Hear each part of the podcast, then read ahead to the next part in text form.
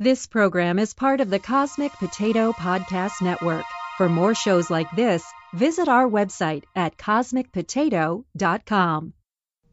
In a world without a single unified voice, humanity has been left searching for answers to the unknown. Now, one podcast has the power to change that and to spread its voice across the earth for all mankind to hear. Welcome to Cosmic Potato, the Super Fan Talk Podcast. Hey, is is John there? Kinda. Can John Can John come out and play? can John come out and play? Oh. This is being weird. I don't want to come out and play. I'm watching TV. All right. Like you know myself. Actually, hang on. Let me. Um. Well, you don't have to hang on. Well, like, don't start the show. I need to. Talk about it. so I guess technically, That is the have to hang definition of hang on. Yeah, that, that's exactly what hang on means.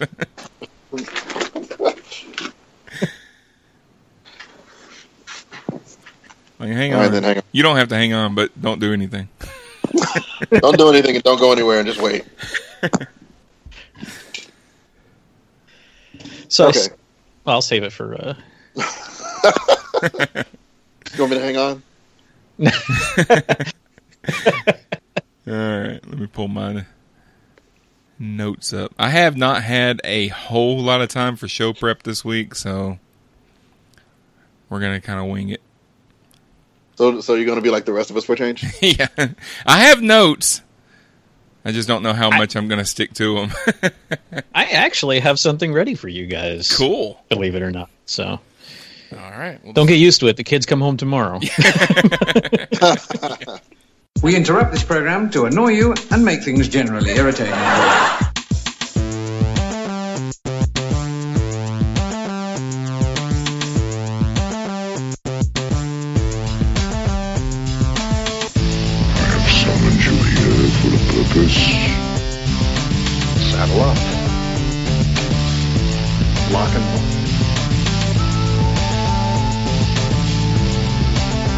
You think you're some kind of Jedi waving your hand around like that?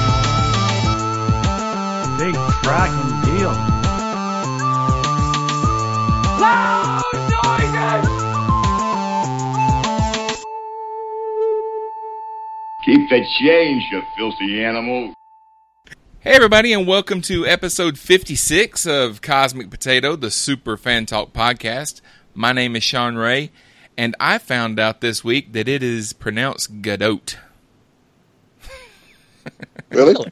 Yes, it is not Gal Gadot. It is Gal Gadot. There's actually a video on YouTube that's just a whole bunch of times that she was being interviewed pronouncing her own name.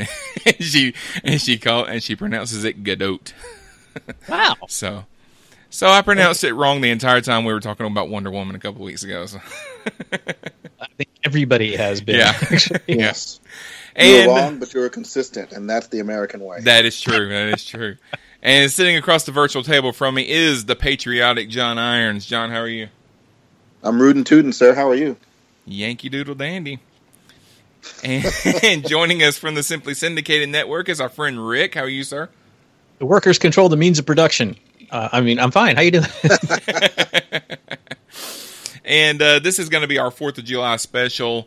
Our main topic tonight is going to be our favorite patriotic films. These are not necessarily war movies, even though that's what a lot of people think of when they think of patriotism in films. They think that you got to be talking about some battle movie or something. But these are movies that we think really uh, shows the American spirit and shows the American dream. It, it can be a war film or a historical drama, a biopic. It could be Cannonball Run if you wanted to make the stretch. but uh, but before we do that, we're going to play a game, and Rick has a game for us tonight. I do indeed. We're going to play a mini Jeopardy to get you warmed up for uh, for Magic City Con. All right, yeah. And the way this is going to work is each of you will get five questions. Uh, and each question will be worth, in order, 200, 400, 600, 800, and 1,000 points, uh, with a final Jeopardy question. Uh, these are all going to be Star Wars related. The original trilogy. I have in my hand a group of cards from my Star Wars, the original trilogy Trivial Pursuit game. Um, and what I'm going to do is uh, I have a six sided die here because I am a, a geek. Uh, and uh, so that, that there is no no worry or question of favoritism, uh, I will just roll the die and you and whatever number comes up is the question you get for that for that one. Okay. Okay. If you miss the question, uh, you will lose the points and your opponent will be able to steal. Okay. Okay. All Okay. right. Do I need a pen and paper? Uh, actually, you know what? No, let's not let's not have you lose the points because I wonder. I, I don't want you to like go. Oh, I'm not going to answer that question. Uh, so you don't lose the points, but your but your your opponent may steal. Okay. okay. All right, Scott, you're going to go first. Scott is not Scott is not here. I'm like, who's Scott? Why the hell did I write down Scott? What the? F- you know what happened is remember last week when we are talking about bringing Scott on the show. Yeah. Uh, and I said I was I wouldn't work with him because he's a diva. Well, he's been giving me crap about that. So- you know when I wrote that down, something in my brain said, "You know that's not right," and, and the rest Well, of my brain said, "Just shut up." It's it's very it's very uh, trivia. Like you you made the natural association to trivia. There we go. There you go. Yeah. Okay, Sean. All right. for, for 200 points, who ordered the shield doors of the rebel? Uh, hang on, I'm wearing the wrong glasses for reading. All right, let's try this again so I can actually. There we go. Now I can see. who ordered the shield doors of the rebels' Hoth base closed for the night? Um, was it was it Admiral Ackbar? No, it was not. No. Okay. John, can you? See? Can I ask a can I can I ask is it one of the main characters? It is not. Oh, then I'm toast. Um, uh, I'm really bad at remembering some of the secondary character names. yeah, I'm pretty sure this game is not going to be kind to me. um, I'm gonna say Commander Craig. Um, very close. It was Major Derlin. Um, I would not have known that either. So, uh, and uh, yeah, okay. The point goes to no one. Okay. Yeah. No, so John, your 200 point question: All right. Who observed? It's quite possible this asteroid is not entirely stable. Um, gonna say that was C3PO. Very good. That was C3PO. Good God, that was a, he got the easy one. I can't argue there. Yeah. Who assured Darth Vader the rebel shield on Hoth would be down in moments? Um, say it again. Who assured Darth Vader that the rebel shield on Hoth would be down, quote, in moments, unquote? Was it Tarkin? Uh, nope. No. Okay. John, do you know? No clue. General, No. Veers. General who?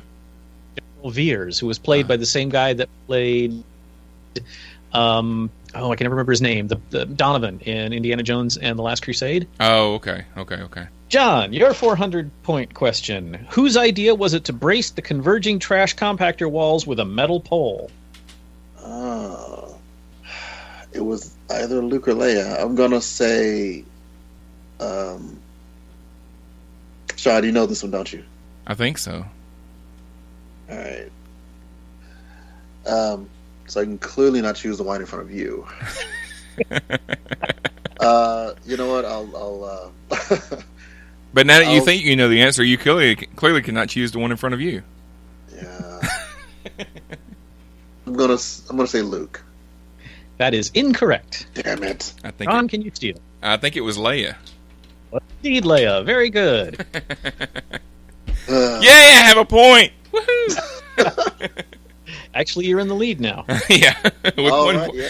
You're in the lead with one point. Okay, No, it's, Well, it, yours is worth more. it was worth 400 points. that's right. That's right. Okay. Okay. Now for 600, Sean. Who was called Mindless Philosopher and the Professor? Ooh, I don't remember anybody being called the professor. Oh, wait a minute. That would have been a, a, uh nickname that Han would have given him. Um, that would have been Obi Wan. No. No. Oh, wow. Okay. Would you care to? Hmm? What, what what what were the nicknames? Mindless Philosopher and the Professor. Can you tell me which movie? Mm, no. I was afraid you'd say that. Um, I can tell you that it straddles two movies. Obi Wan was my guess as well. So uh, if it's not him, my next guess would be uh, C-3PO again. That's absolutely correct. R2D2 called him a mindless philosopher and got yelled at for it, and Han Solo told Chewbacca to plug the professor in to talk to the Falcon in uh, in Empire Strikes Back. One to one. Uh, actually, no. John now has. Oh, he has more. Yeah, he, yeah. It was worth more. Okay, so you're in the lead. And now, John, your 600 point question. Who was the second to join Han Solo's Endor command crew? Uh, does Chewbacca count? Because it was Chewbacca. It was but He didn't want to speak It does. Very good. Chewbacca. it's gonna be rough. He didn't want to speak for him.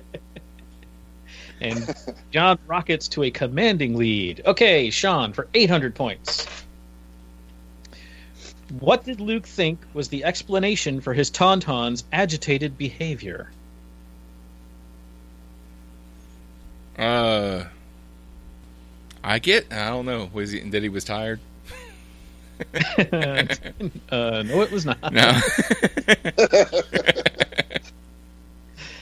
John, can you steal? Um, I remember the scene. I'm trying to replay the dialogue. I can, I, like, I can see him stroking his, trying to calm him down. Um, was it? This is a family show. I said calm him down. Um, is this? Uh, was it a? Uh, was it the noise, like the howling of the wind or something? Is like he heard something. Nope. All right. The line was, if I recall correctly, "What's the matter, girl? You smell something?" Oh, smelling. yeah. I always get those confused. Hearing and smelling. Okay, John for 800. Yeah, yeah. Sorry. Uh, what was Luke's three-word response when Han asked how they were doing in Jabba's palace? Is this for me? Yes. Uh, same as always. Very good. John is kicking Ewok on this game. All right, Bonus points for for Han's three word response to that. Uh, that bad, huh? That, that, uh, Okay, Sean, for a thousand points. Okay. Where was Luke planning to meet his friends after visiting Dagobah for the second time?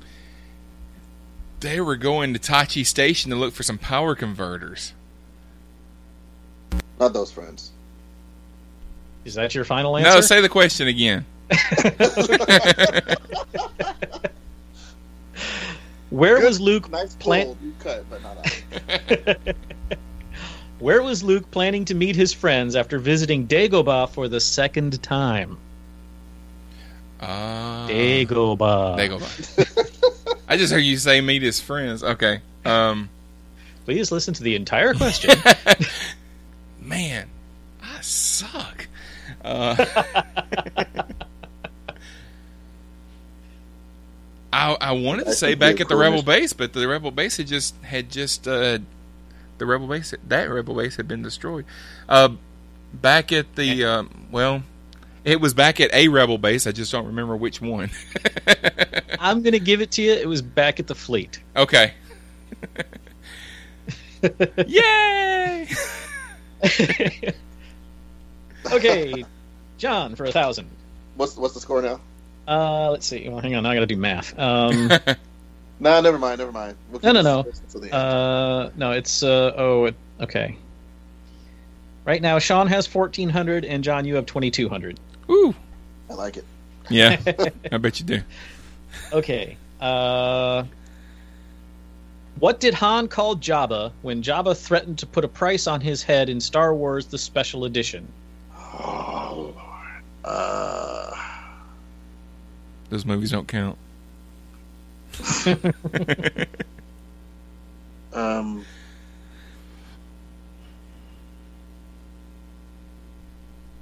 overgrown slug. Uh, no, it's a a wonderful human being. Oh yeah. yeah, you went the other way. Oh shit! I I Sean a, did. chan- or Sean a chance to steal. Yeah. Uh, The answer I'm is a wonderful human being.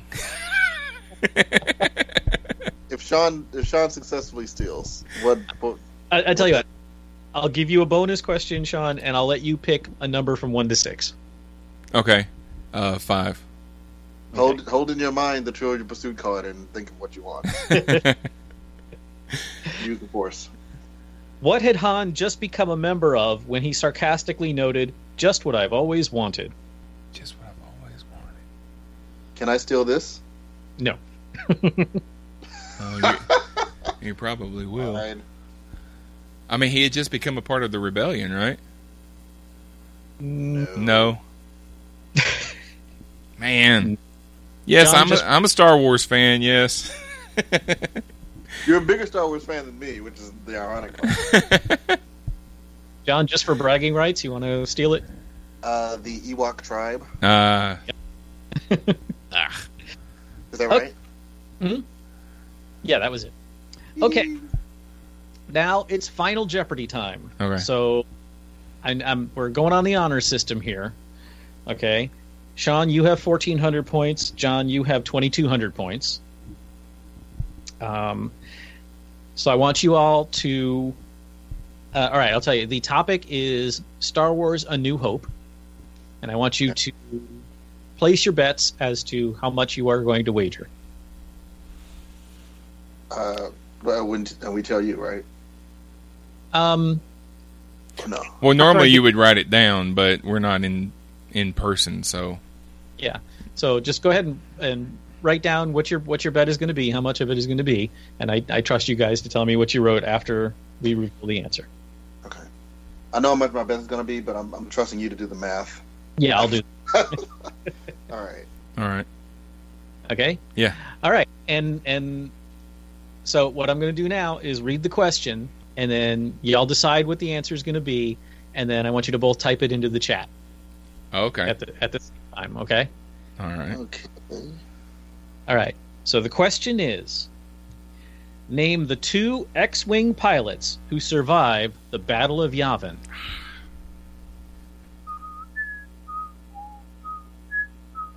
For copyright reasons, I can't sing the whole song. Can you really not? I know one of them. I, I doubt they'd come after us, but uh, Yeah. technically, we're, no. we're small potatoes. It's the internet. We're anonymous. Yeah. We can be anyone. Uh, I know one of them. I don't know the other one.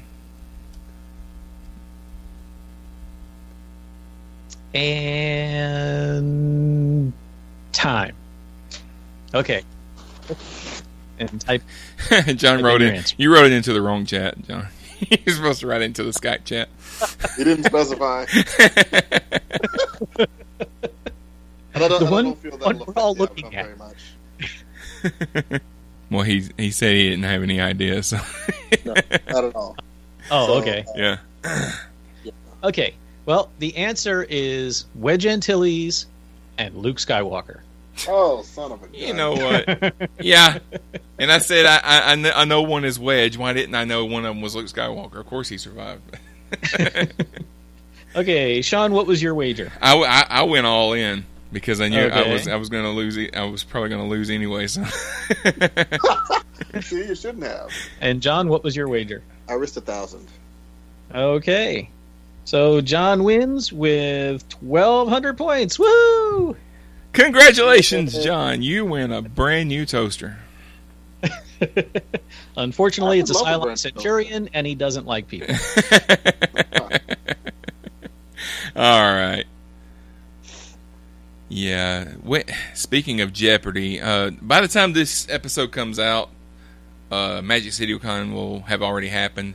But my wife uh, is making an actual Jeopardy board for the game this year. So, um, and it's looking pretty good. She's got uh, little uh, pockets for the questions to go in. Then all some of them looks have Spider Man, some of them have Superman, Batman, and it says uh, uh, Sci-Fi Jeopardy hosted by Cosmic Potato at the top and all that kind of stuff. So I'm excited. I'm looking forward to that.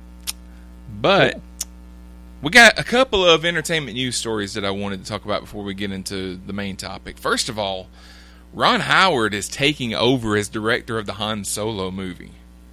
Oh, and is that a saga and a half? I mean, I'm I'm kind of excited about this because I think I mean Ron Howard is a is a good director, and a lot of times, uh, you know, Star Wars movies come out, and me personally, I don't always pay attention to who's directing it because he's usually somebody I've never heard of anyway. But this is the first time that a Star Wars movie has come out that I know who the director is, other than George Lucas. you know, so um, this And JJ. yeah, that's true, J.J. Abrams. But it, this is the movie that I've had the most question over whether or not it actually needed to be made because I didn't. I'm not a I'm not a big fan of a new person taking over the Han Solo role, and, but you know I was kind of iffy on Rogue One too, and it turned out to be great. So, so I'm I'm, I'm giving it some leeway. But what what do you guys think about this, Ron Howard? well, have you have you did you follow the whole mess as it unfolded over last week? Nah, I mean I heard a little bit here and there, but the main thing that I, I just saw Ron Howard taking over. I knew somebody had either quit or gotten fired. Well, yeah. Yeah. um, what happened was, uh, and I, I, I don't remember the guys' names offhand, but they had hired a couple of, of young directors who had done some fairly kind of irreverent stuff uh, to direct the film.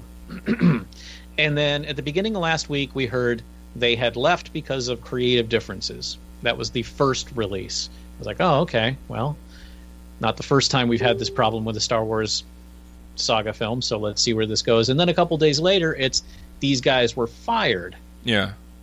And then it turns out, speaking to insiders on, you know, on, at- who, you know, anonymous sources, et cetera, all this stuff, it turns out these guys were doing such a terrible job uh, that they, they, they clashed with Kathleen Kennedy almost from the get go, which is like, you know, she is second only. Well, actually, no, she is higher than George Lucas in the in the Lucasfilm hierarchy now because Lucas now has nothing to do with it. Yeah, yeah, he's she's, gone. She's the top dog, and she's she was. They just wouldn't, you know, they brought them in to get sort of a fresh take on it, but they were going in directions nobody wanted. They weren't giving the studios what they they were they were like asking for multiple takes on stuff, and they weren't doing it.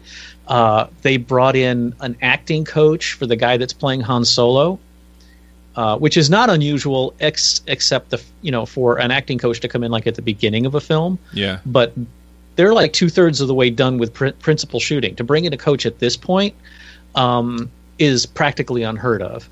Uh, and it's it's a it the way it's sounding is it was all that these guys just don't they just wouldn't they didn't want it they wanted to do things their own way Yeah. uh, which is not the Star Wars way. And they refused to budge. They refused to, you know, kind of like try to meet in the middle or something. And supposedly, uh, when it was announced to the cast and crew that Ron Howard was taking over, there was a round of applause. So this wasn't even a matter of the whole cast and crew going, "Hey, they fired," you know. No, they were like, "Yay, bring him in." Well, if they're two thirds of the way through shooting, how much of a thumbprint of Ron Howard is actually going to be on this film? I mean, I know he'll be directing over the post production stuff, but it's kind of like the same thing with the you know Zack Snyder stepped down from the the Justice League movie and Joss Whedon took over, and we were kind of questioning how much of it will be a Joss Whedon picture since Zack Snyder was there all the way through most of the shooting. You know, I was thinking about that actually, and also in regards to the uh, um, Joss Whedon thing, and I think I want to revise my answer. Um, I think it could actually because films are largely made in the editing room, and you know you could have the same footage and you know have twelve different films depending on how you cut it together, and if that's if you if they if they got a vision in mind and a direction in mind uh, which clearly they did, and the the guys weren't sticking to it. Uh, if they already kind of know what they want, and you've got an experienced director at the helm, nothing against you know the new blood, but it does make a difference. Yeah. Um, I think you could. I, I think you could. I think you could. Um, you know, the the same. The three different directors could, you know, cut together the film three different ways, and you get three different results. So I I, I think um, even if most of the shooting is done, you, they could still make a film their own. Okay, I've got I've got the story up now. Here's some some specifics. Uh, that was uh, Phil Lord and Chris Miller who were hired and then fired. Uh, shooting was set to wrap in July, but now they're going to continue it into September. Um, uh, so they they're had gonna go back Lawrence. and, and they're going to go back and actually reshoot some stuff. Evidently, They're going to reshoot some Yeah. stuff. Yeah. Yeah, yeah. Um, and and like you were saying, Ron Howard is an incredibly seasoned professional. He's been he's been well, he's been in show business since before we were even born. Mm-hmm. Yeah, since even before I was born. Um, and he's been a director for what thirty years now, or something like that. So if anyone can save this production, it'll be him. And uh, And, he, So- and he's got he's he's he's very skilled at a lot of different genres too, which which is, you know, I I, I kind of breathe this. I mean, not a sigh of relief because I didn't know how badly the other guys were screwing up, but yeah, you know, I'm I'm with you, Sean. Like I hear that you know Ron Howard, and and honestly, I miss him doing, you know, fantastic stuff. Like he, he's he's been doing more like dramas and and kind of action or suspense, which is fine because he does a good job at that. But you know, he he he hasn't done fantasy or sci-fi in a while, so I'm, I'm I was really going to say, what was the last the last thing that what what comes to mind is Willow, obviously. Yeah, that was his first big. Yeah, Epic. and I'm trying to think what else he's done that's along Apollo the lines 13? of- yeah, and, yeah, he did Apollo 13. That was more. I mean, that was set in the real world. I was Flash. thinking Parenthood, but I wonder if he'll do the. Uh, Oh uh, well, I guess I guess the uh, the um, uh, the Da Vinci yeah, Yeah. he did do those Vinci movies. Code. Those Which- are those are kind of fan. Yeah, well, I mean, and they're not great movies, but it's not because they were badly directed. it's just because they were badly written. yeah, based on awful books. Yeah. right. um, now I wonder if he'll do the uh, the the funny voiceover like he does for Arrested Development. that would be hilarious. Little did Han know.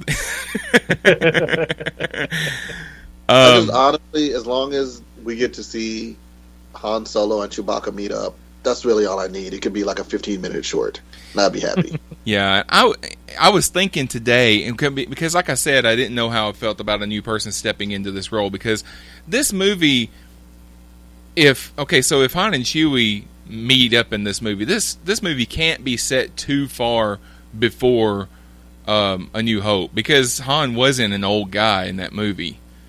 He was what, maybe thirty? he thirty? wasn't old, but he's I mean he's older It's like than me. thirty-five. Yeah, so if you got so so so maybe maybe six or seven years before uh, a New Hope that this is going to be set, it just seems I don't know. It just seems I figured it would be. I figured it'd be like 10 years before. yeah. I can't remember who's who who's playing Han. I can't remember now. Uh, Aaron something or other. So it's on. probably Uh, somebody I don't I don't know anyways. Oh, one other one of the other And back that specifics that uh, one of the reasons they were let go is things like they were saying we need 15 different camera angles for this shot, and they'd send back three. uh, oh wait, open the wrong damn account. Um, oh wow, the thing Slack that I changed. kept hearing, and I and I, I'm, I know I I know like that's kind of the nature of this podcast. So like, forgive me, but I, I'm as you know, I'm not like a big fan of like looking behind the curtain before the show is ready to start. So like, Yeah. I usually I usually you know just kind of like well whatever I'll see it when it comes out. I don't I honestly don't care you know about the the drama behind the scenes. But the phrase that you know has been bandied about a lot this past week was like Ace Ventura. They were they were trying to turn Han Solo into Ace Ventura. oh god. Yeah. well, their their their their big films up till now have been the Lego Movie, Twenty One Jump Street, and Cloudy with a Chance of Meatballs. Oh my god. Whose choice Um, was this I've- to put them in charge you know in, what, in the though? first place? the Lego movie, action, sci-fi, comedy, uh, heart. So I can see why they would do it. I mean, it, that was a well done film. That was a well done film. Yeah, but directing live action stuff is a lot different than directing animation. Sure. The the actor playing Han Solo is Alden Ehrenreich. Does that help? It might it might if I if I actually look him up and see if I've seen him in anything before. Alden. Hang on. I'll, I'll edit this. Alden Aaron, right? He's that guy from that thing. He was Oh, in. he's- he was in Hell. how Oh, he was in Hail Caesar. Have you guys seen that movie Hail Caesar? It- I wanted to, and then it got such bad reviews, I decided not to. it's not. it's on it- it's It's not. on HBO. Yeah, I mean, it's not a. I'm not going to sit here and say it was a great movie, uh, but it had a couple of. Uh, it had a couple of good parts that, and and the, the the funniest scene in the movie is this guy, and uh, there's a scene where he's actually filming a movie, and he comes in, and he's supposed to. Uh, he's supposed to say something along the lines of were that were that it were so simple or something like that but he's supposed to be like aristocratic but he comes in and he's like from texas and he says were that it were so simple and and the uh, and the director keeps coming and say no no no say it like this and then he says it again and walks off stage were that it were so simple It was- but it's one of the, it's one of those things where it just happens so many times that it, it, it, it it's funny and then it stops being funny and then it gets funny again so uh kind of like Robin Hood, Prince of Thieves. yeah. uh, the only other thing that I wanted to bring up was there is a lot of uh, stories. There's a lot of stories coming out involving the Spider-Man franchise, even though Homecoming doesn't come out for another week or so. Um, that movie's getting good reviews with critics and test audiences and things like that. I think Rotten Tomatoes already has it up in the the 90s or something. Uh, but there's there's some things that I've been seeing that are um, like the sequels are going to feature villains that we've never seen in Spider-Man movies before. They're not going to just rehash Green Goblin and Doc Ock and stuff like that. And That would be nice. yeah, yeah, exactly. And and Still, also, still voting for Mysterio. what's that? Still voting for Mysterio. You want to have dinner with Mysterio? Maybe. uh, Kevin, eh, how do I pronounce his last name? Is it Feige? Ke- Kevin Feige? Um, anyway, he has confirmed that uh, Spider Spider Man will have no part in the Venom movie. The Venom movie that um, what's his name? God, you know, uh, Mad Max. That guy in that thing. Yeah, that guy that's in it. The guy that played Hardy? Venom. Yeah, Tom Hardy. Okay, so he's going to be in the Venom movie. And Spider Man, we were talking a couple weeks ago that it, we didn't know if it was going to be like a Spider Man movie. Is Spider Man going to come in and, and save the day or whatever? But he's not going to be in the movie at all. But the Venom movie does take place in the same reality as the Marvel Cinematic Universe, so there's definitely a chance that there will be a crossover in the future. And the other story that came out was that they've already got Spider Man 2 planned out. And it's going to take place, like the beginning of the movie is going to pick up like five minutes after Avengers 4 ends. So whatever fallout happens in Avengers 4 is going to immediately bleed over into uh, Spider Man 2. So that'd be interesting because they, they kind of hinted that not maybe not all of the Avengers are going to survive the battle with Thanos but obviously Spider-Man is going to survive because he's getting another movie. But but maybe like if, if if Iron Man were to get killed in the Avengers uh, movie, then that could have a big effect on Spider-Man because his relationship with Iron Man obviously is going to be pretty heavy in this this new movie. So, but we're looking forward. I'm looking forward to Spider-Man. Are you? Absolutely. Yeah. Jinx. Buy me a ticket. Buy me a ticket and a coke. Yeah, I'm not sure when I'm going to get to see it though because uh, our our five year old is coming home from her grandparents tomorrow, but her 19 year old sister is not. And all of the people that babysit for us are my students, and they're still gone for the summer. So we got to we got to figure out some way to see the movie. Well, the one thing that they do now is you know used to when a movie came out it, it came out on Friday. Well, now most movies are coming out on Thursday. Sometimes they're coming out on Wednesday, and that's Wednesday and Thursday are really bad days for me to go see movies. you know, I go see movies usually on Friday, so um, to say I, I'm going to be at a movie opening day. I'm not going to be at a movie opening day, not anymore. I'm not the kind of guy that, that that can go to a midnight movie on Thursday and then be at work on Friday morning. You know, Yeah. I'm getting too old for that. I turn I turn 40 next week, so Adulting has its downsides. yeah. All most right. most of the sides are downsides actually. I, I have one quick thing before we go on to the to the main topic. Okay. Just a, a something I think you might get a kick out of. Okay. Uh, this afternoon, I decided to give Star Trek Online another try. Uh, Star Trek Online is the uh, the official Star Trek MMORPG uh, game. Uh, several years ago, I tried it, and uh, it was fun. One, the tutorial was a lot of fun. It was just running around a, a starbase shooting Borg. Um, but then once that got finished, you get given a ship, and then it became all about allocating resources to this area and this area and this area. And I'm like, I have to micromanage students for a living. I don't want to do it as a game Yeah. and I, I quit. And it's been several years, and I've heard people say it's it, they've streamlined that. It's not that it's not that uh, uh, complicated anymore. And so today I was just kind of sitting around. I thought, well, what the heck? Let me go ahead and, and download the game and check it out again because it's free to play. And uh, so yeah, it's very different from when I first tried it. And you can play. You could start off as either in the TOS universe, the TNG universe, Romulan, or Klingon. And so, of course, I went for TOS, and I, I made myself an Andorian lieutenant. And uh, you go, you go through all of the, the character creation stuff, and then the you you you enter the game, and you're on the bridge of a Federation ship. I didn't recognize the class. I'm not sure what it was, um, but the bridge looks very much like a Constitution class. And so, your first thing you do is you go over and you talk to the captain. And I walk over, and the captain's name is Garrett. I forget. It's a. It's not Rachel Garrett. It's a guy named Garrett. And you you click on the captain, and he says, "Welcome, Lieutenant." And and he starts talking. I'm like, "Son of a gun, that's Vic Mignogna." really? That's awesome. Nice. Yeah.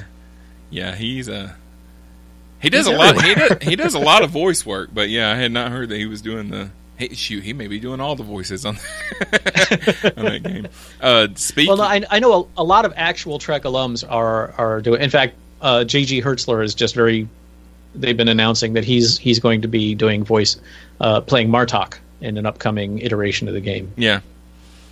Well, I mean, speaking of Star Trek, you know, I uh, I interviewed Michelle Specht, who is on Star Trek Continues, um, a few weeks ago on the Prime Direction, and she made a mention. She was talking about the fact that they've got, I think, three more episodes that are supposed to come out over the course of the rest of this year, and uh, the next one comes out at the end of July.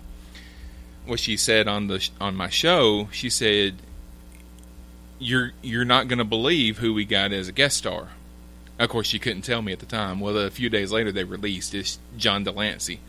So Yeah. John Delan- yeah, John de Lancie is going to be on the uh, next episode. He's not going to be playing Q.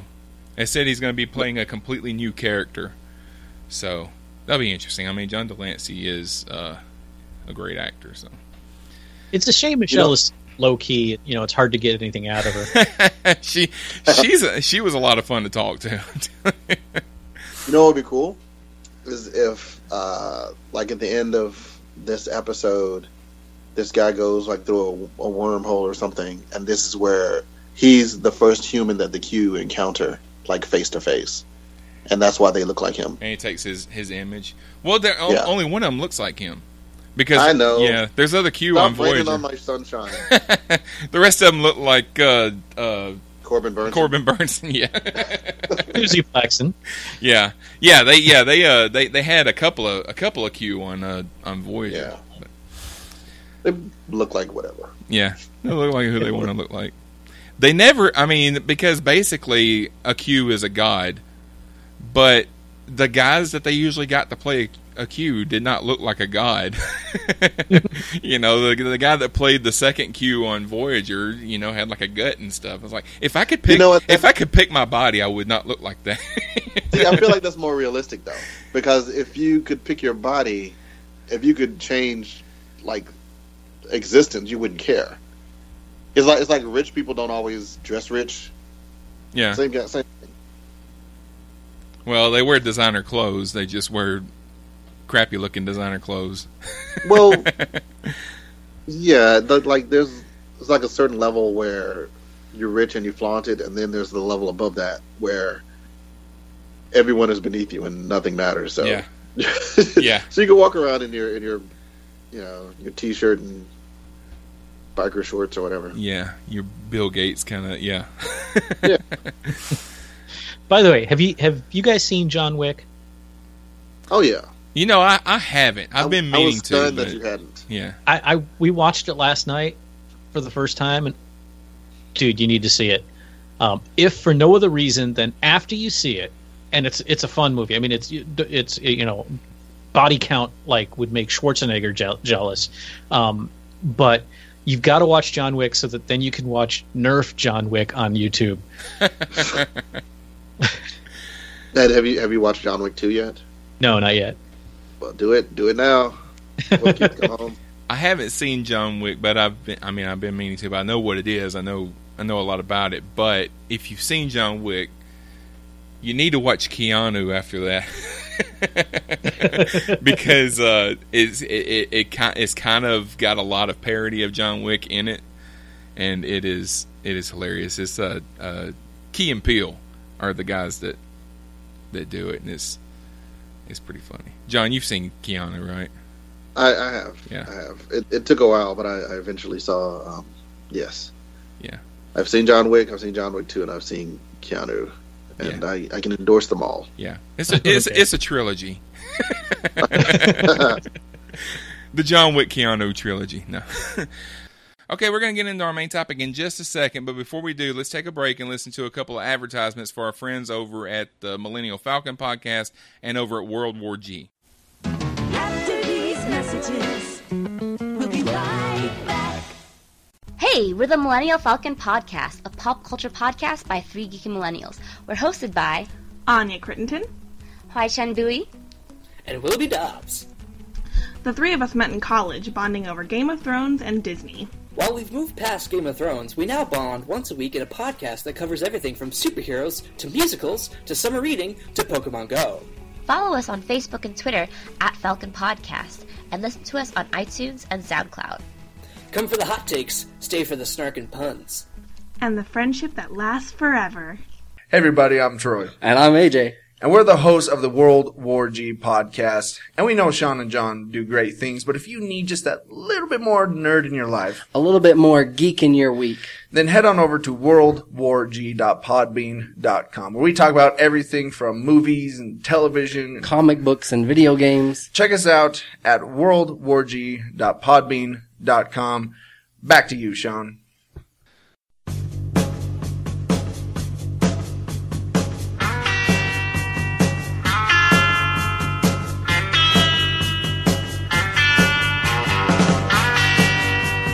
Th- Hello, this is Wil Wheaton. Yes, that Wil Wheaton. No, no, the other, the other Wil Wheaton. You are the worst. You're listening to Cosmic Potato.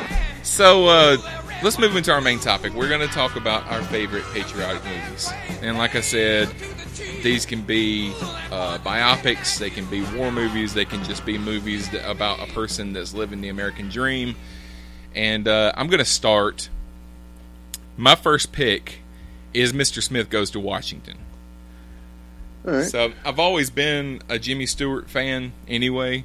Uh, this is one that they actually made us watch in high school because, because it was supposed to show us how the political machine in Washington works. And uh, I've always I've always liked it because it's just it's a good underdog story. You know, this guy from small town America gets chosen to replace a senator, and he hates all the corruption that he sees, and he he puts the Senate into a major filibuster. It's it's not realistic at all, but That's totally. That's just like Ted Cruz. but it's uh it's I mean it's a really good movie. And if you like old movies, I recommend it. If you like political movies, then you'll like it. And it's got a lot of comedy in it too. You know, Jimmy Jimmy Stewart was a funny guy, but that's all I've got to say about it. It's a good one. Um, if I may, Yeah, go ahead. I'll, I'll, pick up your thread of that's all I got to say about that. Because my first pick is Forrest Gump. My wife was just sitting over here saying Forrest Gump. Forrest Gump. Yeah. Um, it again. He's he's kind of the underdog.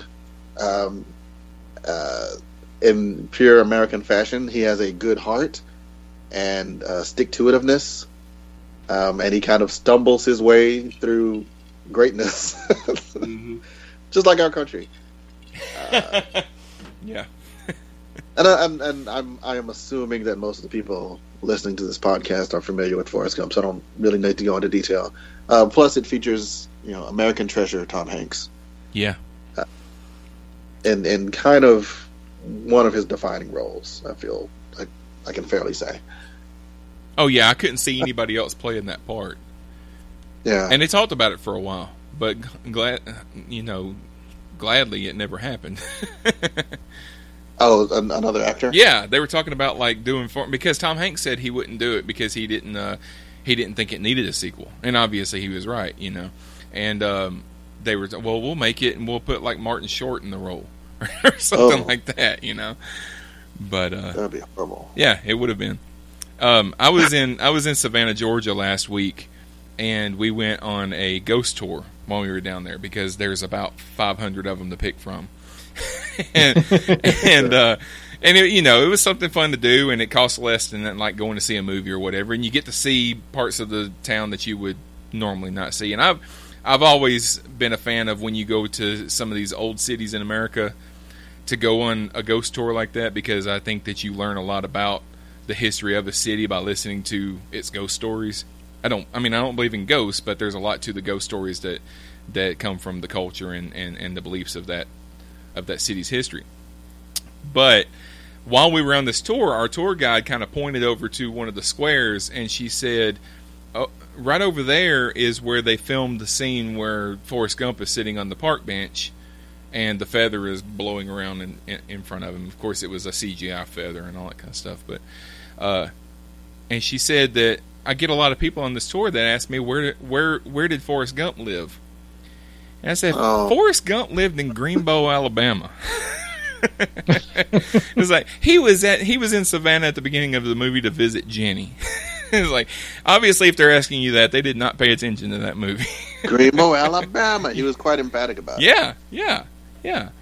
And uh, which there is no Greenbow, Alabama, that I'm aware of, and there's uh, and and, there, and there's definitely no parts of Alabama that look like his front yard. That that that scene was obviously filmed in uh, in Savannah, but and that bench is not there, by the way. Somebody bought that I'm bench. I'm surprised there's not a Greenbow. Like uh, you would think that you know a few years after this movie came out that they would have just some town would have just renamed itself Greenbow. yeah, but it would have just been some small town with like a Associated Foods grocery store on and a video store. exactly, exactly, and that's how they put themselves on the map. Right. Rick, do you have any? I do. Okay. I do. I was worried because I was like, I can't think of a single one. Uh, but your, uh, y- you and your wisdom said you'll probably think of something while we're talking, and I sure did. Um, uh, there's going to be, as usual, a, a space slash sci-fi theme to my stuff. Don't don't be shocked, folks. so, uh, my first one is uh, Apollo 13. Yeah. Yeah. Definitely. Uh, speaking of Mr. Ron Howard, uh, the the more or less true story of what happened to Apollo 13 and how they got home safely. If you're not familiar with Apollo 13, um, it was the uh, the well, it wasn't the, actually it wasn't the 13th Apollo mission. It was the it was one and then seven, eight, nine, ten. It was the eighth Apollo mission check out uh, Amy Shira Teitel's Vintage Space channel on YouTube if you want more details on why the numbers are what they were. I just talked to her last night and she's amazing. Um, coming soon to Starbase 66. anyway, um, Apollo 13 was the third mission to land on the moon, uh, and shortly after they launched, as they were about as they were on their way to the moon, uh, one of their oxygen tanks exploded, uh, and the crew very nearly did not make it home. Uh, and the movie is all about how it happened and how many people were involved in figuring out how to get these three astronauts back home on a crippled ship uh, without d- get dying. Um, and it is such a tribute to the uh, the teamwork of NASA and the American people, because at this point in time, uh, you know, after the second moon landing, people started getting bored with it and they stopped paying attention. And then Apollo 13 went very bad very quickly, and suddenly the whole nation was behind them and rooting for them to get home. And I've got to give Ron Howard credit. You know, I knew the basic story of Apollo 13. I knew they made it home safely. Sorry if that's a spoiler, folks. but it's still, you're still on the edge of your seat at the end of the film Yeah. and and that that you know the fact that you know it's going to end up all right but you're still like oh my god i hope they make it uh, it's it's just such a well made film and such a testament to the american spirit uh, that I, I think apollo 13 is a magnificent uh, patriotic film Yeah, and it was it, it was a cutting edge movie for the time too because I Oh, yeah. I, I think that was the first uh, film that they where they did the uh, the weightlessness and ac- and were actually weightless in the in the film. It, I don't.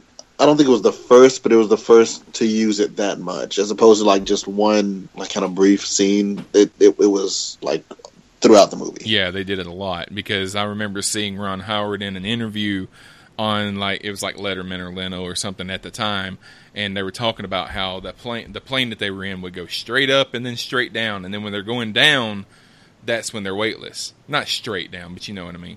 And uh, They fly parabola. yeah, and he Yeah. said uh, he said uh, it makes you extremely nauseated. I mean, I was I was shooting a scene and I was throwing up at the same time. you know?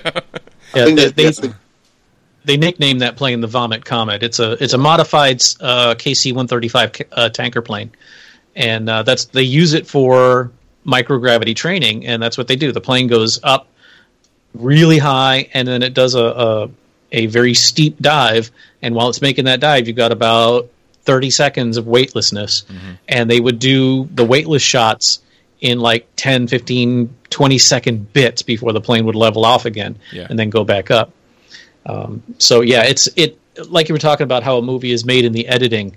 The the I don't remember if it won an Academy Award for editing, but it sure should have if it didn't. Yeah.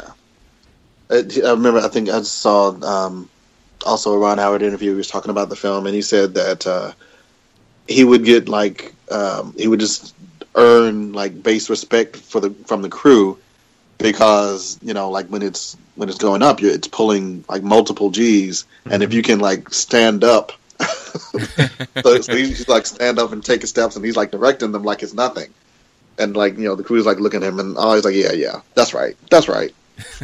Opie Cunningham. That's right. Opie Cunningham. he probably didn't say that, but he was thinking. he should, yeah. he should say that every day. Yeah. I'm Opie Cunningham. Uh, my next one is Glory. So, Yeah. there's lots and lots of Civil War movies out there. And um, growing up, I saw a ton of them because my dad is an avid Civil War buff. I mean, he did like reenactments and all the whole nine yards.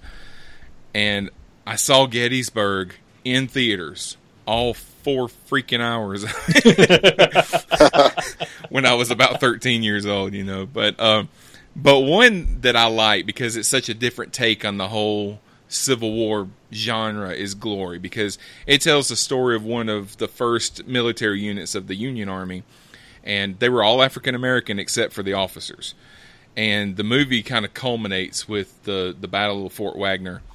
It's got Denzel Washington, Morgan Freeman, Matthew Broderick. Came out in 1989, and like I said, most of the movies, uh, Civil War movies that have come out, really before and since, they kind they focus on the battles more than they focus on how the soldiers were treated and how they lived. And this one did. I remember there was one scene where they showed they had been marching for miles and miles, basically with no shoes on because their shoes had just fallen apart from marching, and their feet were all cut up, and and you know it was even harder on these guys uh, because they were black and they were fighting against an army that wanted them to be slaves, and they were fighting for an army that still had almost just as many racists in it as as, as the ones they were fighting against. So it's a it's a great movie. Uh, it's another one that we had to watch in school, but there were a lot of movies that I watched in school that I really liked. But um, and part of it was filmed here in Alabama because a lot of the stuff that takes place at Fort Wagner was actually shot at Fort Morgan, which is down on the Gulf Court, Gulf Coast of uh, of Alabama. But you, you you guys have seen Glory? Sure. I have not. Oh yeah, okay. it's good. It's good. It is good. I think I, I I wanted to. I just I'm you know maybe it's because I'm a Yankee, although I spent the majority of my life in Florida, but I just and and this is not in any way a political statement. Um, you know, unless you want to engage me in a political conversation, not you guys, but if any of y'all want it, find me on Facebook. I'll I'll dive in with you, no problem. I am just so over the Civil War, and so you know, up in the, up north, you know, I spent the first twelve of my twelve years of my life in Connecticut, and the Civil War was something we talked about in school, and that was it. And then I moved to Florida, and it's like, dude, you know, the war ended 150 years ago, right? um, Well, yeah, I- definitely yeah. down here. Definitely down here, they hold on. They hold on to it for some weird reason. But, um, but I do. I mean, I do like watching uh, movies that take place in the in the time period. Now, I'm not. I'm not going to reenactments and stuff like that. You know, that that's my dad was in all that stuff. he can have that. You know, I have no interest. I mean, there's a there's a. Um, I used to take my kids to this. Uh, pumpkin patch in, in around uh, Halloween every year, and it was on a big farm. And they still have it, but they would have a Civil War reenactment as part of their festivities that they would do in October, and they would actually have these guys come in costume, and they uh, and they would actually camp out in Civil War era tents and all that kind of stuff. I'm like, why are you putting yourself through this? you know, I can explain that because I'm I used to be uh, a medieval reenactor, yeah, and you know, uh, have you you've watched Star Trek Continues, haven't you? yeah, Okay, did you see their their Civil War one? I did. Yeah. Okay, the first time they showed the the set, they they showed the the camp, and I was like, that is not those are not actors. That is Civil War reenactors right there, because I could see all the details and I could see the authentic costumes and stuff. Um, it's you know I know a lot of people that used to do the medieval stuff like I used to do, and now they're into World War II and Civil War and and other time period reenactments, and it's it's just well for one thing it's it's escapism. You get to be somebody else for a while. Yeah. and you know a lot of people they they they work for the weekends you know they work to for a paycheck and then you know they dive into a book or they dive into movies or they put on clothes from another era and go be somebody else i used to be one of those people um unfortunately theater and doing anything else in life don't don't go along too well um but uh, so it's a it's a it's an escape. It's a chance to to step outside of who you are and go be somebody else. Uh, and it looking at it from the outside, it may seem silly. And I'm not saying you're denigrating it or anything like that. I'm just saying, just in general, it it may be hard to understand. But when you're in it and when you're doing it, you know, my my medieval persona is as much a part of me as as I am as as who I am in everyday life. Uh, you know, I there are many people in this world who only know me by the name I used in that group. Uh, and I answer to that one as easily as I answer to you know my birth name. And everybody that does reenactment, almost everybody that does that, has that same experience. It's uh, it's really hard to explain if you haven't done it, uh, but it is. You know, I will never, I will never uh, denigrate someone else's. You know, even though I don't, you know, like you said, why would you want to put yourself through that? It's fun Yeah. in a in a very you know and and it's and it's fun in a safe way because you can say you know all right we're going to go camp in our in our perfectly period tents uh and we're going to eat try to you know eat as as period as possible and use but you know what on Sunday night I'm going home to my house Yeah. and I'm taking a shower and I don't have dysentery. I didn't have my legs sawn off. Uh, Oh yeah, I mean, I, yeah, I can see that. I can see that part of it. I just, I, I think that I would, I personally, I would draw the line at camping. I mean, I've, I've gone, I've gone camping, I've gone camping plenty. It's just the the camping in the period tent and uh and and and not being able to charge my phone. What'd you say, Sherry? No, I don't have a problem with the outdoors. okay. All right. John, take over. All right. Uh, I will uh, once again deftly blend uh, the NASA aspect plus the period piece slash racism aspect, you're and gonna- provide hidden figures. damn it! Is that one yours? You can take it. You can take it. You can no, take no, it. no. Go other- for it. Go for it. No, no, I got more. Oh, well, I'll discuss it. We'll, we'll, we'll discuss it. Go ahead. Yeah. Um, so, putting that to the side, I will go with, uh, I'm sure it's on somebody else's list. There are three fantastic Captain America movies. and uh, I had to decide which one I was going to use for this project. And you picked I the one from with- 1990. yeah. yeah. That shows American ingenuity and how to make crap look like crap. Right. um, uh, no, uh, Winter Soldier. Yes. Um, Yep. in, in my opinion, that is this. They're all good, and in a lot of ways, Civil War is the best of the Captain America films. But I would say uh, Winter Soldier kind of has the most heart because, um, you know, it's the first time that Cap has to struggle with uh, doing the right thing, even when his government is completely telling him not to do it. Um, but he stood in his truth, and like the solid foundation that he thought he was standing on crumbled beneath him. Um, but he, you know, he he did what he thought was the right thing um, for the country and for his friend, um, and that's kind of the American individualism and standing up for the American ideals. I mean, Captain America is, I guess, an obvious choice for this, but um, I I liked it.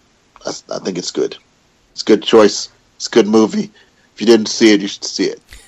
see it two, two, is. three times. It is. I think. I mean, like you said, Captain America: uh, Civil War is probably the best of the trilogy, but it was more of a spectacle because of uh, of all the other heroes that were in that movie. It, it Yeah, Winter it was- Soldier it was, was more awesome of a just Captain America centered centered movie.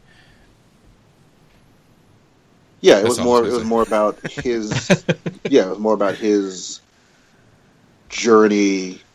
You know, like if I mean, if, if you look back, like the seeds of, I'm not sure the government is always doing the best thing is laid. You know, even in the Avengers, Yeah. when he finds out they're making you know weapons with the uh, um, uh, Infinity technology, and obviously reached its boiling point in, in Civil War. But but this movie, this is is the uh, is the linchpin between the two that begins his. You know, am I still Captain America, even if America, even if I'm not standing necessarily with the American government? I'll tell you, as much as I, I've I've really enjoyed almost all of the the uh, Marvel movies. Uh, the o- I think the only one that really left me cold was the second Thor movie. Yeah. Um, but Winter Soldier is the only one I've watched twice. I've, I think, All right. I think I've watched them all twice at least. I'm, I'm, I'm, I've watched them all multiple times. Yeah. but yeah, I mean, like if I'm if I'm making a list of my top five, you know, Winter Soldier is definitely one or two. Just you know, kind of depending on what I'm ranking on. And in terms of patriotism, it is number one. Is there is there another Captain America movie coming, or have they announced any more? I know there's they've got a lot of stuff scheduled. They probably got their schedule set all the way through like 2025. I I'm, I'm sure there's another one coming at some point. I have no idea when. Yeah. Well, I I know that Chris Evans recently started back backing away from his "I'm done after the next one," and you know, kind of doing the unless he same. gets killed. Hmm? well, unless he gets killed, you know, fighting Thanos. They dropped off a briefcase full of money at his house. That's how I- they get don't Downey to think- keep coming back. Sure. You know, I don't And think dead ain't really dead in need the comic more. movie anyway. yeah. What'd you say, Rick? I said I don't. I don't think any of them really need that much more money right now. They're they're all pretty Yeah. well off. Uh, I, I think it's a it's a matter of well, I mean, yeah, with Downey, he was like, oh, I'm not doing this again, and then they they it's like, all right, look, if we don't, because his main beef was the costume. He got he was tired of wearing the armor, and they're like, look, we'll just CGI you a whole lot better. It's like, all right, I'll keep doing it. And then Evans was like, "Yeah, I'm going to be done after this one." And then this one came out. He's like, "Well, maybe not." They, they've got to be digging what they're doing. Yeah, and I'm sure as long as the the scripts are good, as long as the movies, and and like you said, you know, Marvel's got an excellent track record. You know, the the likelihood that you're going to be in the one that sucks is just it's you know, especially if you're one of those guys. Yeah, You know, you're probably pretty safe. Yeah, Downey. I mean, you can obviously tell that Downey uh, does not spend very much time in the costume anymore because that's when they started the whole thing of well, the costume can open up and he can just walk out of it, and then he can step right back into it instead of just him, him walking around without the mask on, you know, that kind of stuff. So, all right, my next one is Rocky Four. Damn it! I think I was Oh supposed to. I. I, I think I was supposed to go to Rick next, and I screwed up. I'll, I'll go to Rick after this. So, um, I would argue that the entire Rocky series is a patriotic series. Are you laughing at me? Why are you laughing at me? Does she? Do you amuse her? Are you a clown? Yeah, yeah. What am I? What am I? What am I? Some kind of a jokester to you? Huh? What? anyway, uh, so Rocky is probably the only sports movie that would make it under my top ten favorite films. But the whole idea of the son of immigrants becoming a famous boxer and becoming extremely rich is exactly, you know, the American dream. And the movie itself is a testament to that dream because Sylvester Stallone was the son of an immigrant and he wrote the first Rocky and became a huge the huge star that he is today.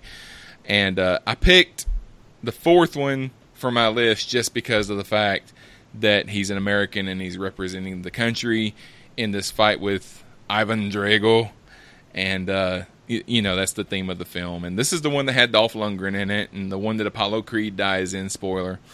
And and, and I like to jokingly refer to this uh, as the Rocky montage movie because if you think sports movies have a lot of montages, this movie is just one training montage after the other. You know, without without the montages, the film's not very long. you know, so they're they're time fillers. But John, it was going to be on your list. Did you have anything to add? It it is on my list. I have two things to add. Okay. Uh, well, I guess three things. If I have to mention the uh, super patriotic shorts. So super patriotic shorts. Yeah. That's it. No, I'm kidding. Uh, so this is you, you you mentioned the the training montages, Yeah. but actually, um, this was the first film. I mean, it, and it could have been some other film, but it just happened to be this one that taught me really the concept of a uh, visual metaphor and foreshadowing, foreshadowing in film. Uh, because I was watching it, it was one of those movies that came on HBO all the time and I was watching it with my older brother, uh, and he said, "Did you catch that?" I was like, "Did I catch what?" And it's during the training scene when they're when they're they're cutting between Rocky training and uh, Drago training, and Rocky's chopping down a tree, and Drago is just just, just pummeling some guy, and he says, "Drago felled a man, but Rocky felled a tree." I was like, Boom! that was my mind. Yeah. Like you're right. You're right. Yeah, they said. And also, Go ahead. I'm sorry. No. I was say the, the third thing. Um, blah means for me, according, according to the subtitles. Nashi blah, Nashi blah, right? And so I, I have like one day I'm going to like I don't drink Starbucks coffee, but the when I do, and they call my name, I'll be no c'est blah because like, coffee's for me. And they're gonna say what? I'm American. Yeah, and that, and that movie uh, took you know went back to the original and made Rocky the underdog again because they kept showing Drago with uh, with all his sophisticated equipment and scientists and all that kind of stuff, and then they would show Rocky and he's just working out in the snow and he's just doing chin ups on a you know on some kind of a a pole or something like that, you know. So and it was also it was also yeah it was heart versus you know kind of man versus machine anyway because because Drago is is this you know he's getting juiced up and he's he's got all this technology and, and he he's, he has no feeling about it. It's just what he does is he punches people until they die. Yeah, yeah. as opposed to Rocky who is doing this because of the love for his friend. Because he said, Drago says in the movie, he says, he doesn't say, I, I want to break you. He just says, I must break you. yeah. I will break you. Yeah. is what I do I ran up the rocky stairs. I walked up the Rocky Not stairs. the not from the fourth movie, from the first movie. I haven't been to Russia, but you ran up the stairs I, I did run up. That, that was back when I was running. I'm not. that's know, impressive man but I did run up the stairs. Uh, well, I didn't run, you know, three miles to get to him like he did. I got off the I got off the bus and I ran up the stairs and I ran back down and got back on the bus. still counts yeah. I was one of those tourists too I did the same thing All right, Rick. What what was your next one? Oh, geez, I don't know. Oh. no, Hidden Figures uh, is an amazing movie. Um, it is, uh, if you're not familiar with the story, um, a lot of okay, Apollo, the the the well, even before Apollo, computers didn't really exist when we were trying to put people in space for the first time. Um, actually, I've been to the Kennedy Space Center uh, many times, and the last time I went, I took a tour uh, called uh, what, what was it called? It was called uh, Cape Canaveral here then and now, and it was. I've, I've actually been to the launch buildings where they launched Gemini and and uh, um, Mercury and like the very first American satellites and stuff. I've stood in those rooms and seen the, the the level of technology that was there. There is a room that is the computer that they used to launch. Uh, um, I can't believe I'm blanking on his name now. First, first American in space. John Glenn. John Glenn, thank you. um, and it's it's a room. It's it's at least twenty feet long, ten feet high, full of these literally mechanical computers. Okay, and pretty much everybody standing in that room has a has a computer either on their wrist or in their pocket that makes that thing look like an abacus. Right. You know, they did not have, uh, you know, computers. They they just didn't. Uh, but what they had were people, and most of these people were women, and a lot of these women were African Americans. And they they called them calculators, or they called them computers, and they would just go through page after page after page of data uh, and come up with the math for these trajectories and for these launch parameters. And Hidden Figures, if you didn't see it last year, folks, it's out on video now. It's on Netflix or, or Amazon or whatever. You've got to watch it. It is brilliant. Um, it's about three women, and I, forget their names offhand, uh, who they were real people. The story is a little fictionalized. It's not. It's not so much. Uh, it's not so much fictionalized as it, it's just. It's made into a better story because people's lives aren't always that interesting. Yeah, it's it's Um, condensed because some some of the characters are like, uh, um, they took different people and put them together into one character in the movie, Yeah. you know, Yeah. which have I mean they do that a lot in true story in true story movies. So Yeah, and I, I think Kevin Costner's character wasn't like a real dude, or uh, you know, a lot of the things that happen didn't happen quite in that linear of fashion.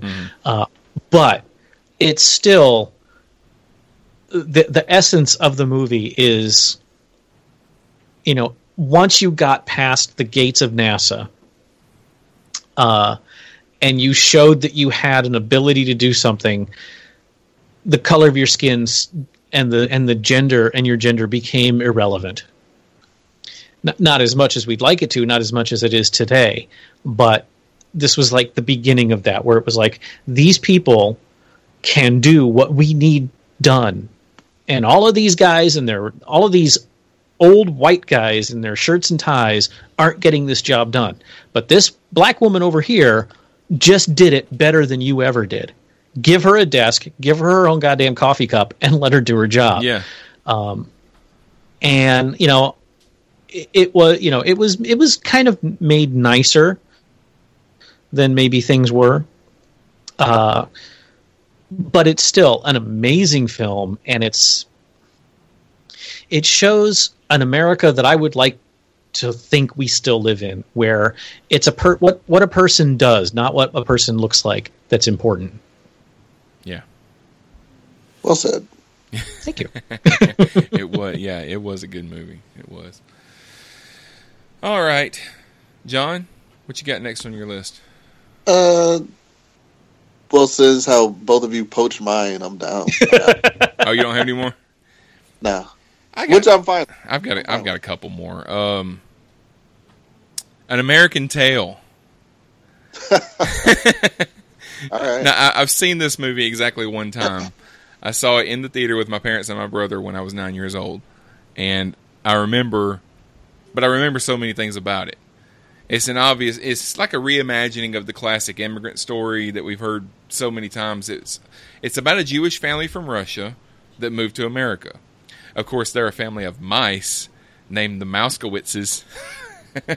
and uh, but once they get here, the youngest one named Fievel gets uh, separated from the rest of the family. And I love that movie when I saw it. And there were things that I remember standing out to me, like the song that they sing about there not being any cats in America, because you know there was there were a lot of people that came to the United States in the early part of the 20th century, and I guess the latter part of the 19th century, that um, really believed that they were coming to a magic land of milk and honey. And it's it's not a magic place, but it did give them a better chance at, at life than they had where they came from. So, and you know, the song "Somewhere Out There" is still one of the best animated movie songs ever. Um, this movie gets confused with being a Disney movie. It's not a Disney movie. It was directed by Don Bluth, and it was made by Amblin Entertainment. And uh, they had a sequel a couple years later called uh, An American Tail: Fievel Goes West, and uh, a couple of direct to, to video movies as well. But but yeah, An American Tale, one patriotic movie. All right. All right, Rick, you got you got anything else? I ac- I actually came up with one more. Okay. Um, Red Dawn. You, you know, original. you know when I when I wrote you this afternoon and you said you couldn't come, you- you said I can't come up with anything but Starship Troopers. I started to write back and say, well, I know you, I know you've seen Red Dawn, but then I thought, well, that might be on John's list, so I won't say that. no, that's the one that wasn't on my list. Thanks, Sean. And yeah, and I was kidding about Starship Troopers because that's like uh, that is that is. we we could do a whole show on why I don't like Starship Troopers. well, at least you didn't say I, wrote- I think Armageddon. it's ironic that Independence Day wasn't on anybody's list. uh, The first Okay. one? No. can, can we do a whole show about movies everybody thinks are great that are actually like garbage? Sure. Uh, no, Red Dawn, the original. Uh, oh, I forget when it came out. It must have been like eighty six or eighty seven, something like that. Um, I know it had to be earlier than that. Maybe it was like 83, 84. Yeah, I think that's about right. Well, I'll look it Um, up. we loved it. If you, if you're not familiar with the movie, folks, it's it it, it was 84. well revolutionary. 84, yeah. Okay, uh, I don't know, if, not revolutionary, but it was it was a story. It was a movie about what if the U.S. got invaded, because you know prior you know since the War of 1812, there has not been a war on U.S. soil. Every war we've been involved in has been involved elsewhere. Uh, and so, and if my history is wrong on that, please feel free to let Sean, no. Mail at cosmicpotato.com. Um, and so the, the storyline is Russian troops invade the U.S. And the, the movie Red Dawn focuses on a little Midwestern town uh, where the a bunch of teenagers from the local high school whose sports mascot is the Wolverines uh, manage to hide from the, the invaders and become uh, underground uh, freedom fighters slash terrorists, whatever you want to call them. Um, and it's it's an amazing movie. Now, I will admit I haven't seen it since 1984, so it may not it may not hold up that well. But uh, it was, you know, you had. Um, oh damn it! Why am I blanking on names? Ally Sheedy Patrick was in it. Patrick Swayze, thank you. That's the one I couldn't remember. I was like, "It'll come to me, please." um, C. Thomas Howell, C. Lea Thomas Howell. Thompson, Charlie Sheen. yeah, the all of the Brat Pack was all over it. Yeah. um, and it's just it's you know there are hard scenes to watch there are there are rough scenes harry dean stanton's in it uh, for a little bit um, and at the time you know we had thought you know the, the us is inviolate no one could ever invade us and this movie showed that yeah it could Yeah. um, and of course, it was all Russians because back then the Russians were the bad guys. Then they did a remake, and I guess it was Islamic or Muslim or North Korean. North. Oh, North Korean. Yeah. Okay. Um, that's yeah, that's never going to happen. um, if North Korea ever yeah, I didn't attacks see. I didn't they'll see, do it from a long way away. and they'll miss. yeah, probably. Yeah. Was there a splash in the Pacific? Yeah, North Korea thinks they're attacking. Um, anyway, yeah, I, I didn't see the remake. I'm not interested in it, but uh, yeah, the original Red Dawn. Check it out. I haven't I've seen the remake. never seen it. I've never, I've never seen either one, and it's not. I'm not prejudging it. I just never, never saw it. I've I seen the see it. original, but it was like it was like on a Saturday afternoon. It was on cable or something. I don't. I mean, I, I remember bits and pieces of it, but I, I need to go back and rewatch it. I've never seen the uh, the remake, but yeah. Um, let's see. I got one more, and it is A League of Their Own. Because what what's, Okay. what's more American than baseball? You know, and this this movie had a premise that kind of appealed to a, a wide audience. The men went off to war, and then the baseball teams used the girls to keep the game going. You know, give everybody something to to you know the great American pastime, something to to to do, something to think about other than war. And it's I mean it's a good movie. It's got it's got a lot of girls in it that didn't really do a ton of movies. I mean Rosie O'Donnell was not as annoying as she usually is, and uh, Madonna was. This is during the phase when she wanted to be an actress, and of course Geena Davis, who you don't really hear from Geena Davis anymore. Is she doing anything anymore? I don't know. Um, I think the last thing I knew about was uh, Madam President. Yeah, I knew she did some kind of Sure. White House drama a few years ago, but that was that seems like it was like ten years ago now. But um, The Long Kiss Goodbye and uh, what was that pirate movie, Cutthroat Island, kind of uh, put put a damper on her career. I'm afraid. you know, the the Long Kiss Goodnight was entertaining. I saw it. I didn't dislike it. Um, It wasn't it wasn't uh, wasn't groundbreaking. Well, it was gr- groundbreaking in a, in a little bit, but it was it was a good movie. It was watchable. mm-hmm. but um, Tom Hanks was in it. You know, he's the a kind of a funny role as the alcoholic coach. You know, is you know funny alcoholism. Yeah, you know how hilarious alcoholism is. but, Hilarious. Yeah, but uh, his his line, "There's no there's no crying in baseball." You know, it's one of my favorite quotes. I said it all the time when my kids are, were in little league, and they loved it. They loved it when I screamed that. in, uh, at the at the ballpark. But um, that's it. That's all I had. Um, you know what we don't do anymore? We don't assign each other things anymore. We haven't done that. You know what? I was I was thinking about that actually earlier today. I wanted to assign you just a terrible, terrible movie. and, and you, I'm gonna punish you like. well, yeah, I, th- I think it would be funny to force because how much what power do I have over anybody ever really? my my three year old, my six year old. yeah, I can make them do stuff, but I can't make them anything that's really funny. but I can make you watch a horrible movie and then review it. Maybe. I would That's watch what I, it. that's was the thought I had. I would watch it. Um, so I what would I I, I want to assign anything this week, but you guys think about something that you want to assign, and it can be. I mean, you can say I can say like I want you to watch this movie, or there maybe there's a TV series that I think that you'll like, and I'll just say I want you to watch the first three episodes of this show and tell me what you think. You know, something like that. So we'll think about that, and we'll do that on the next show. And uh, I got something. okay, It's it's not another movie, but it's kind of a summary. I've I've noticed that like going through our our choices here, um, I realize there's a, kind of a subliminal theme with uh, like glory and hidden figures and a league of their own. That that is also kind of American truism. We will treat you like crap until we need you. Yeah. Until we need you to pull our butts out of the fire. right. Welcome to America. oh, that's it. and I guess you could, they actually could probably throw Forrest Gump in there too. Hey, how did Coming to America not make it on any of our lists? Um, I don't view it as especially patriotic it just it has because his the place, title. the place that he came from, is better than the place that he moved to. That is, that's true. Yeah. Wipers.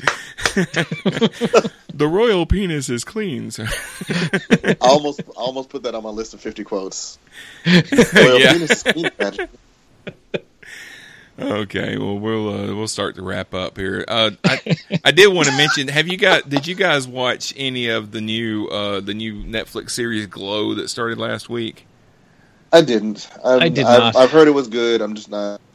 I didn't. I'm not a wrestling fan. Yeah. Yeah, me either. when- I watched the first two episodes. I'll probably watch the rest of it. I mean, the good thing is that they're only thirty minute episodes. It's not an hour long show. But if you like Orange Is the New Black, you might like it. You know, so I was just thought I'd throw that out there. I am I am curious why you didn't think the uh, the the American Gods finale was as awesome as I did. I did, you know, I didn't have a problem with the finale. I thought that the finale was good. I just didn't think that it had a really good climax. I, I think that they just, and I understand why because they're trying to make a long series out of one book. They get to a point in the book and they're going to stop. I just felt like we we worked all the way up through these eight episodes to get to this point, just so we can watch Easter kill some trees. and, then, Well, and then everybody yeah, just kind of walks away. so I think part of the uh, the anticlimactic sensation was, you know, it was supposed, it was treated like it was a big reveal who Mister Wednesday was. yeah, if we had, but it if, was, if it you was hadn't figured that patently out, obvious Yeah. if you know anything about mythology from the moment he introduces himself who he is. Well, also And they- Czernobog kept calling him Wotan.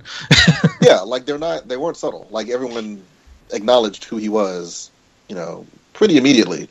And I almost, I would have preferred actually if, um, if they had done like kind of like if if they had cut it together where, yeah, he's he's revealing himself in all his glory, but he's also, you know, simultaneously maybe just like lighting a cigarette and doing something very subtle.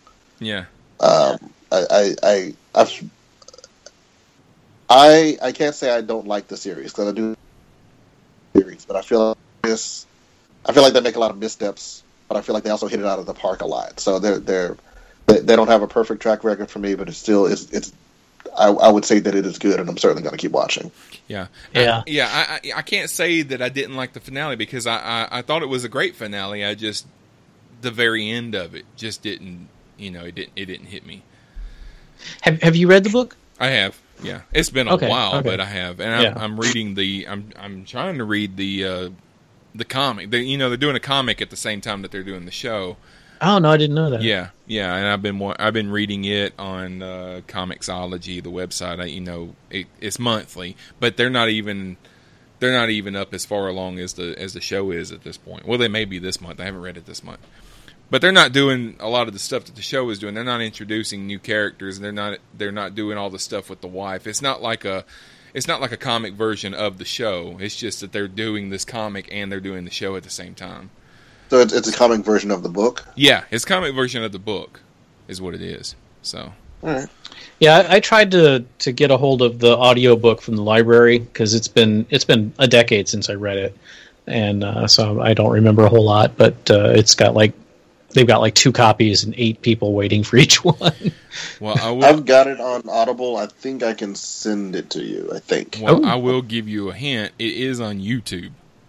The whole book Oh, is on really? The YouTube. audiobook? Yeah, the whole audio book. And if Oh. you if you are uh, like me, you can find software online that will rip the MP3 straight from the video, and then you can listen to it at your leisure. Is it is it is it like a cast recording? No, it's just. It, I think it's just. I think it's Neil Gaiman reading the book. Yeah. A, a beautiful melodic voice. Yeah. he does a great yeah. Yeah. I have, I have I have the cast recording. Like I said, if, if I can send it to you, I, I will. Oh yeah, that would be interesting to listen to. That'd be awesome. Yeah. It's really good. It's yeah. Yeah, because wasn't there there was this whole plot about a dead girl in a car and and Yes. and they haven't even touched on that in the series. I, I assume that'll be second or depending on how long it goes, third season because it's it's basically as it's it's a part when um, uh, Shadow is, is is kind of hiding out, uh, so they could de- depending on how they make the story go, they could do that. They could kind of insert that. It's it's almost a little standalone story. Yeah. Yeah, some of the show seems to be linear, and some of it is not. It's kind of going back and forth sometimes, and, and sometimes it goes just. Sometimes it's in the same timeline as the book, and then sometimes they kind of go back and forth, and, and then Well, it's they, like and the- then they do all those vignettes at the beginning. You know, Well, they they do that in the book too. They do it the same way in the book. yeah. Like I said, it's probably been. Well, it's like the, the second to the last episode where it was all about how Sweeney got to America. It was like, all right, this is really too much. Uh, but the last one, if they if because like I'm I'm a bit concerned about getting five seasons out of this one book. Um, Is it supposed to be five seasons? yes, that's what. Yeah, that's the that's the that's the plan. Yeah, I could I could like um, in, in terms of grand acts, I can think of you got the you got the woman, you got the girl, you've got uh, the big climax. That could be a, honestly a whole season in itself.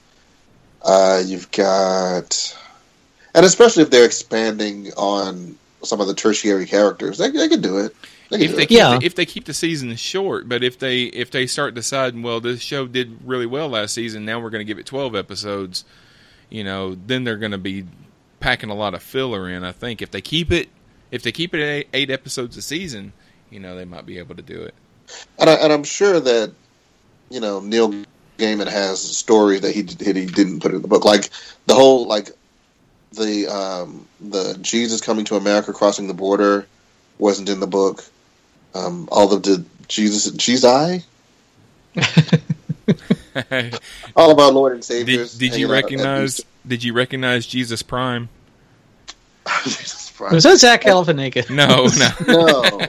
well, that's what the that's what the uh, that's what the credit the credits called him Jesus Prime. Yeah, But uh, no, it was the guy that played. Um, he was on Lost, and he played uh, Right, right, right, right. Uh, Faraday. Uh, he played Faraday. Fisher, Yeah. Huh?